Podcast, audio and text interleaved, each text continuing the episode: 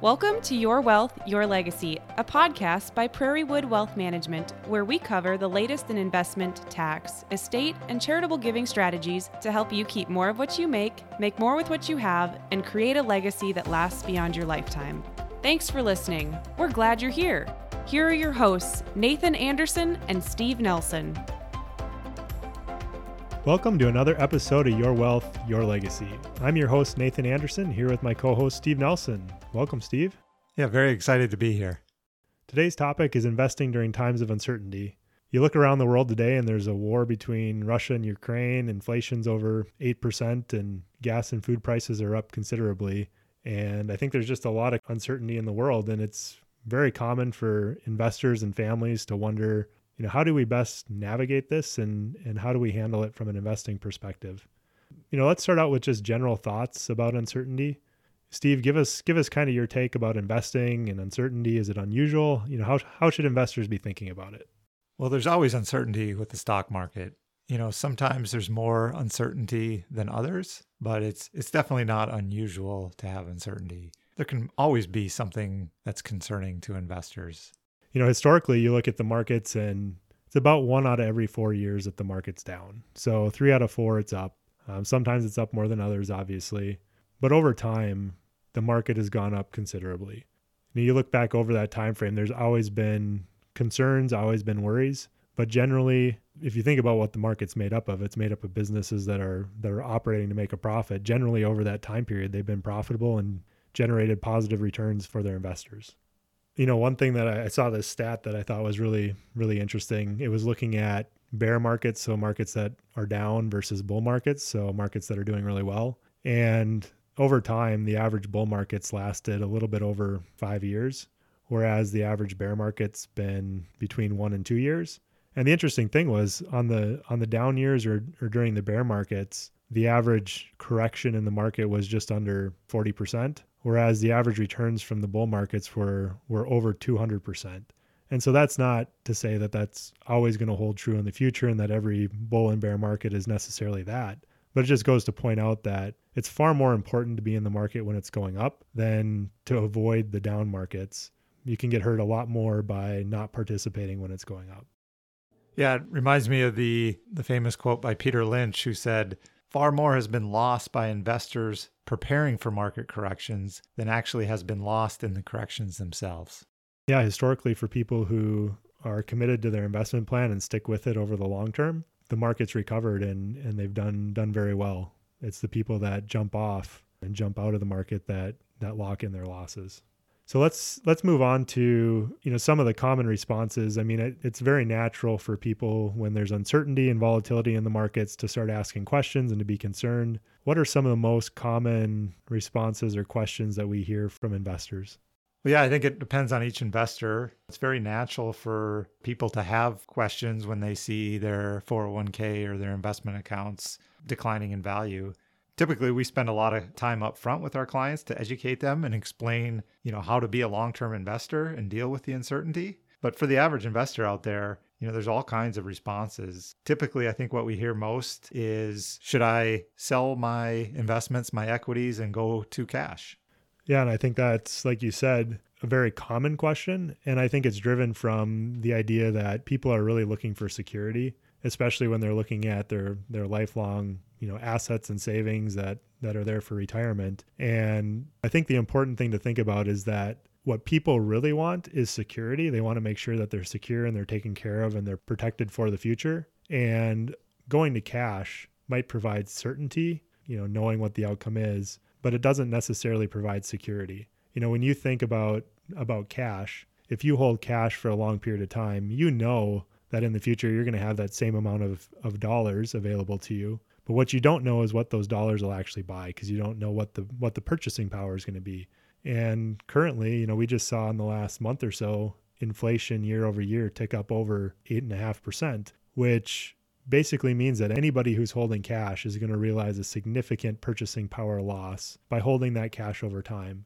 If you look back to 1980 through 2021, the value of a dollar in 1980 was only worth 28 cents at the end of 2021. So that's a 72% reduction in value. That's basically a loss of economic value for someone that held cash for that entire period of time. So selling equities to hold cash is putting you in a position to basically lock in a purchasing power loss, especially during inflationary times like we're seeing now. So, moving on, the second common response we hear is that the individual wants to buy gold to protect against inflation. Nathan, what do you think about gold as an investment or as an inflation hedge? Well, it's very common for people to hear on the news or on various marketing channels that gold is a great in- inflation hedge. If you look at the price of gold and go back to 1980 through 2021, the same same period we just talked about, if you'd invested gold at the beginning of 1980 and held it all the way through the end of 2021, you'd have realized, you know, a little bit over a three times return. So your one dollar would have turned into um, a little bit over three dollars. If you look at inflation over that same time period, you would need three dollars and sixty three cents to equal and buy what one dollar would have bought in 1980. So gold really hasn't quite kept up with inflation. It's done better than just holding cash, but it certainly hasn't provided real growth and real value over that time period.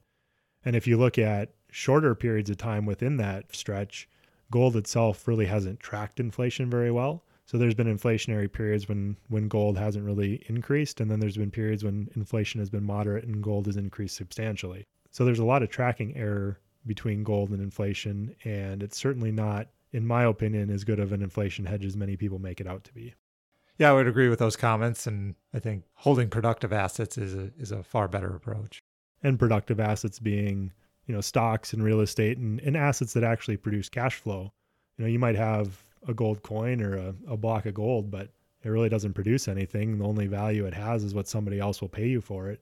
I would much rather hold an asset that if nobody paid me anything for it could continue to generate cash flow for me over time so i think that leads us to the the third question that we get a lot which is just generally should i time the market and by timing the market what i mean is you know, an investor trying to sell before a correction happens and then buy back in before the market recovers.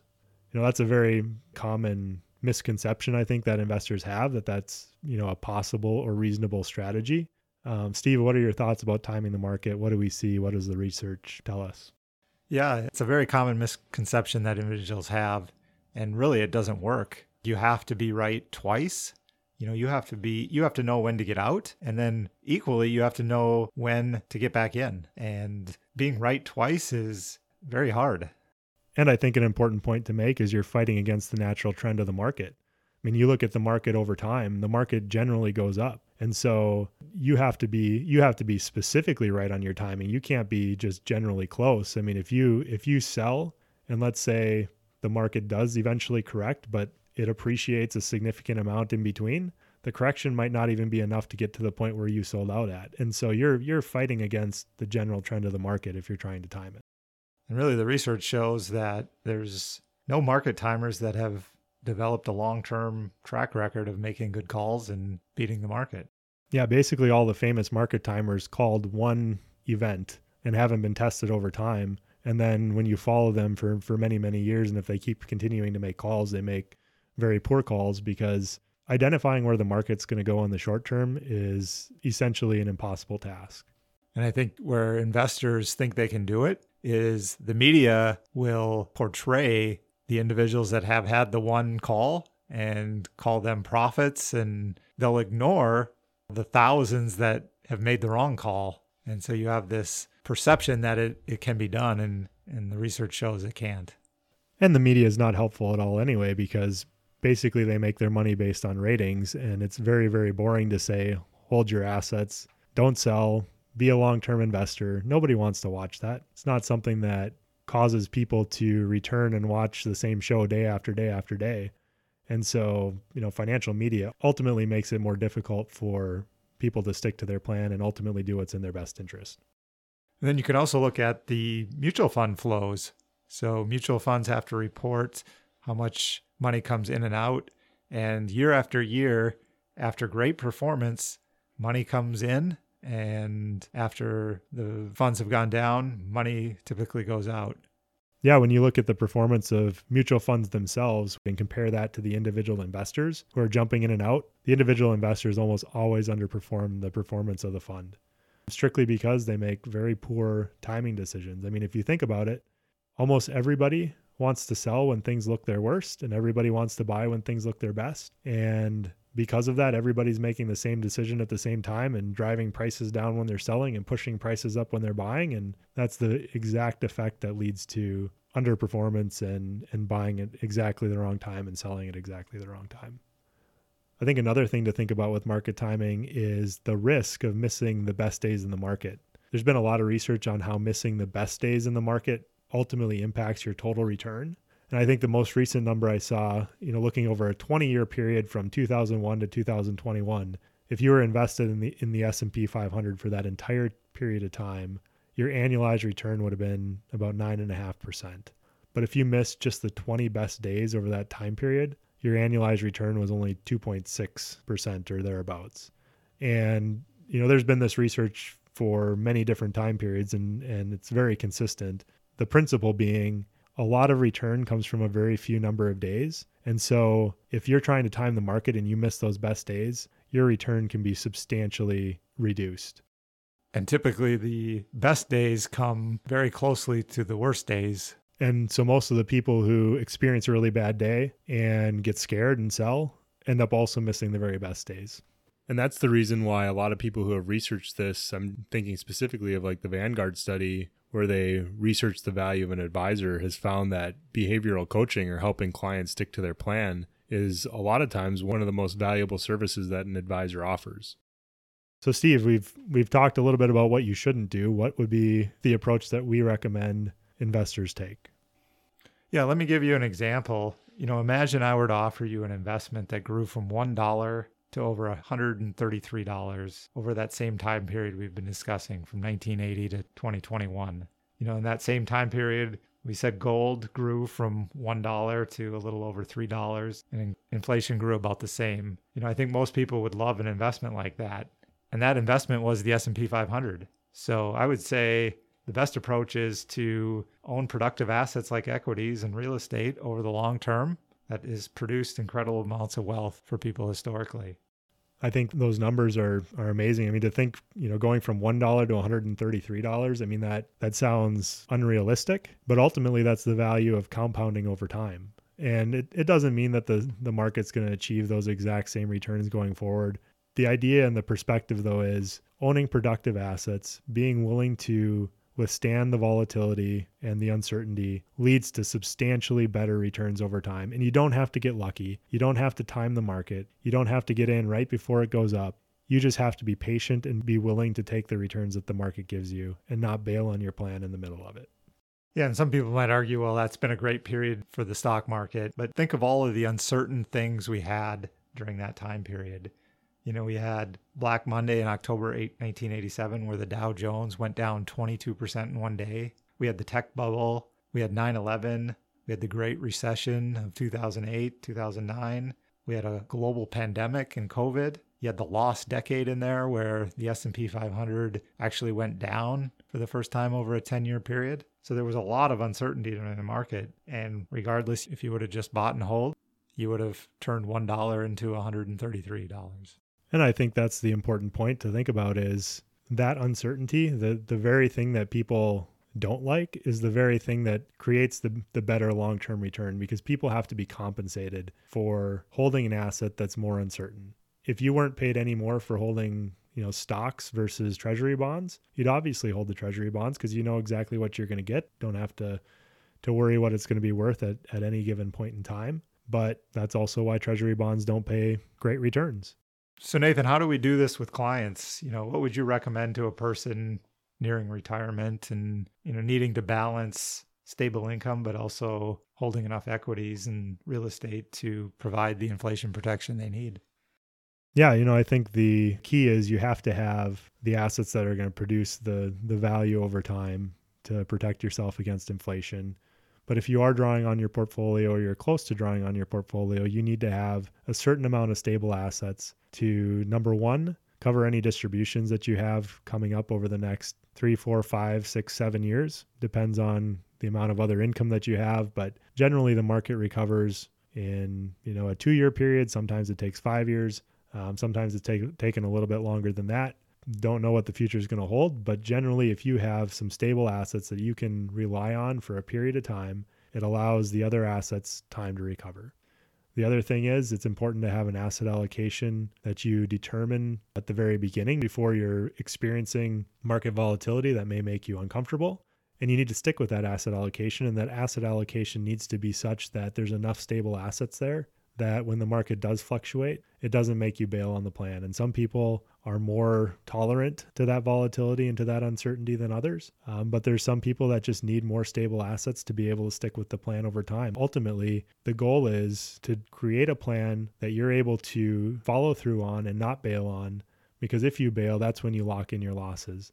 And some people are more more able to withstand that than others. But the important thing is to create a plan that you yourself are able to follow through on ultimately when that volatility and that uncertainty come, because we know from history that it's going to come. It's a matter of being prepared for it before it does. And then I would also add, you know, just doing rebalancing when there's volatility, because then you can actually take advantage of the volatility. And what we mean by rebalancing is when you set your asset allocation in advance and say, you know, the fixed income piece is now a higher percentage of your whole portfolio because markets have declined, equity markets have declined, you actually pare back that position and buy more equities when it's down in price. And it allows you to basically systematically build in a process to sell high and buy low that isn't impacted by emotions or, or things that tend to make people make the wrong decisions at the wrong time.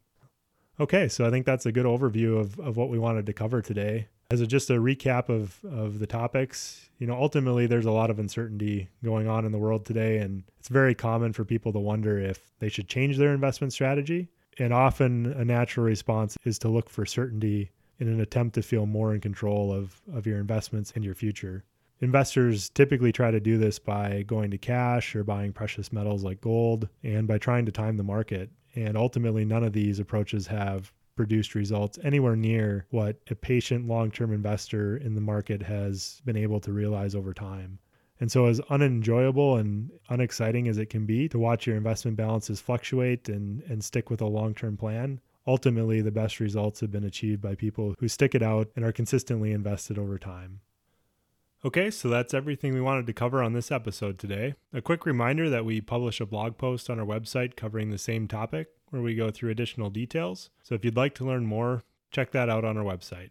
And the other thing we should mention is if you're interested in making sure that you have an appropriate plan in place and making sure that you avoid the pitfalls that we talked about today, we'd be happy to connect with you. The easiest way to reach out to us is to go to our website and there's a free evaluation button there. And if you click that, that'll give you a link where you can schedule time with us and we'd be happy to talk through your situation with you and give you any thoughts that we have. Okay, that's all we have for today. Until next time, thanks for listening.